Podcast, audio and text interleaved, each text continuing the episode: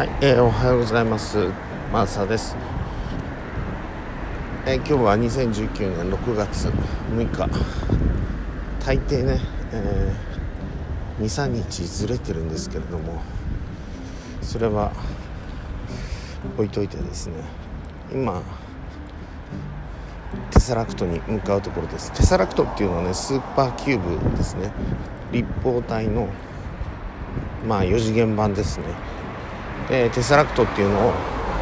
YouTube とかで調べてみると、えー、立方体の中になんか立方体が入ってるような、そういうような、まあなん、なんて言うんでしょう、立面図というか スリーディー で表したような、 スリーディー で表すんですけれども、まあ平面に描いてるわけですよね。ということはに次元にさん次元的な絵を書いてるんだけど、それはよ次元の存在ということで、これを YouTube 等々でローテートさせるというか、その回転させると、えー、その回転によってですね、また違ったように見えてくるですね。形が変わる。でさん次元の僕らは感覚しかないもんですから、どんな形かは想像ができ、回してもう想像がで見てるんですけども、それが実際どんな形かというのは想像ができないわけですね。それはつまりに次元の人たちが、今までに次元しか見たことない人たちがさん次元を、いわゆるいち次元にに次元的な絵を描いてるような感覚なんですね。なんとなくわかるでしょうか。なのでそれでさん次元がわかるわけがないということですね。えーここはね、あの本当にその絵を見たことか、あるいは動画を見た人しかわからないというふうに思いますけれども、そこで今回ですね、僕が、えー、考えたものですね。で僕らは今までもそうなんですけれども、いわゆる何かの形を計算したり、あのないしは何かの話を分かろうとするときに補助線を引くんですよね。えー、何かの話をって言ったときに、これあのもっとね、なんていうのかな、うん、メタファー的っていうのか、隠喩的な言い方になりますけど、補助線を引くということですよね。で何か飛行というですね、まあ数学では証明しきれないとか、あるいは目に見えないものですよね。そういったものを、えー、理解するために兼業というね、教科書的なその理論を用いて、なんとか補助線を引いていくわけですね。でそれを僕ら繰り返してるわけですけれども、でその補助線をたぐってあのいけるようにとして考えられたのがエリオットという共感覚的な、えーその感覚というのかね、をトレーニングできるような、しかも本番によってトレーニングできるという、これはですね、実は話を聞いて、うーんなんかよく分かんないなと言ってやらない人、最後まで分かるわけはないんですね。だからこそ、えー、兼業の世界ではね、理解せよなんですよ。まさにロジックをあのの世界なので、理解せよになるわけですよね。だけどそうではなくて、あの密教の場合はね、なせということで、うん、やらないとわからないんですね。本当にあのまあ仕事とか一般的なものでもそうだと思うんですね。あのスポーツでも武道でもいいんですけれども、まあ、歩いたことのない人には歩いたこと歩くという感覚がわからないというか、想像はできるけれども、実際はこうなんだって、実際に例えばアメリカに行った人じゃなければ、実際にアメリカの家庭に住んだ人でなければ、まあ一つのエピソードですけれども、それにしても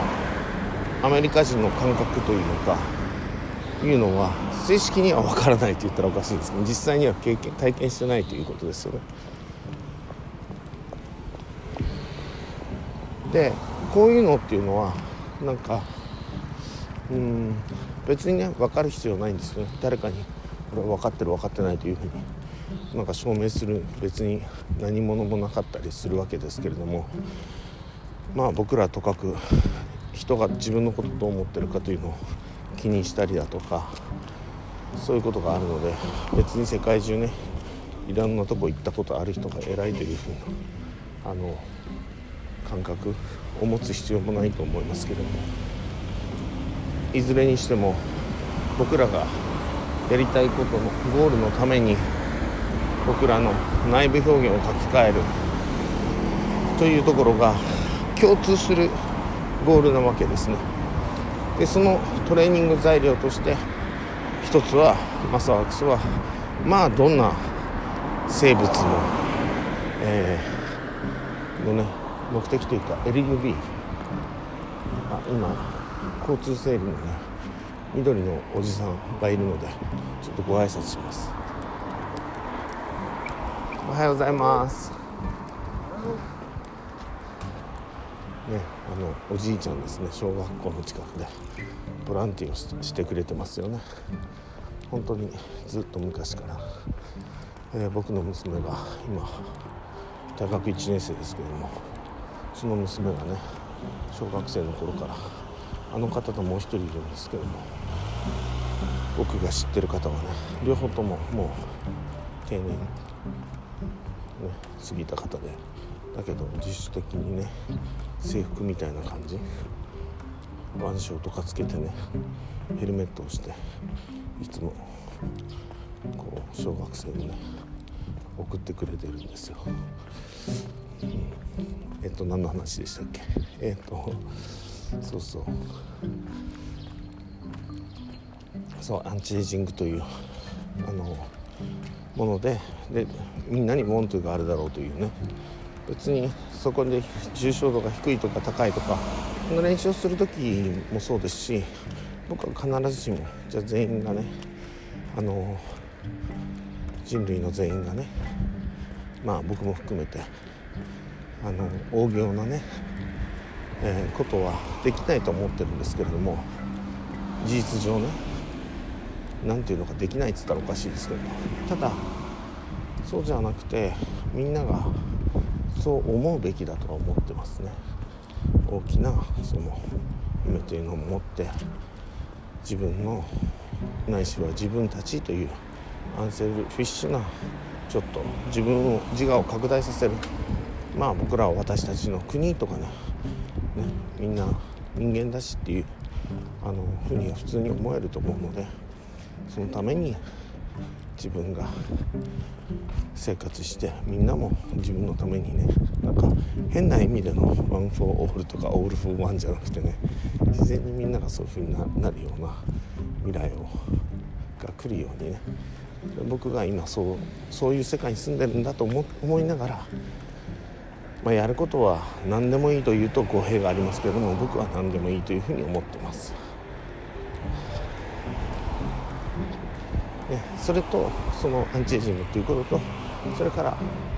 内部表現の書き換えをその時に必要なわけですから、特に僕らがやりたいのはあの捨てることなんですよね。だから本当言うと、まあ、脱洗脳というのかいわゆる常識とか自分のこれは自分たちがうんこれは常識だろうと思っているようなことをちょっと考えてみるということねいうことがすごく大事だというふうに思っています。で、えー、それって今の社会じゃ全員が賛成するのかもしれない本当の意味での多数決っていうかね、常識は多数決ですから、うん、かもしれないけれども、じゃあそれってどうしてそういうふうになったんだろうということを考えると、結構意味がなかったり理不尽だったりすることも非常に多いです。で、そのそうすることによって自分の考えがその他のこともあのそういうアプリより的な考えなんか常識だろうというふうに自分が凝り固まってしまったような自分の中でのアプリより的な考え方、アプリよりってなんかこれは絶対正しいんだと思うような考え方っていうものをなくすることがなくしていくことが自分のなんか自由な考え考えることが自由になることにつながっていくというふうに思っています。ありがとうございます。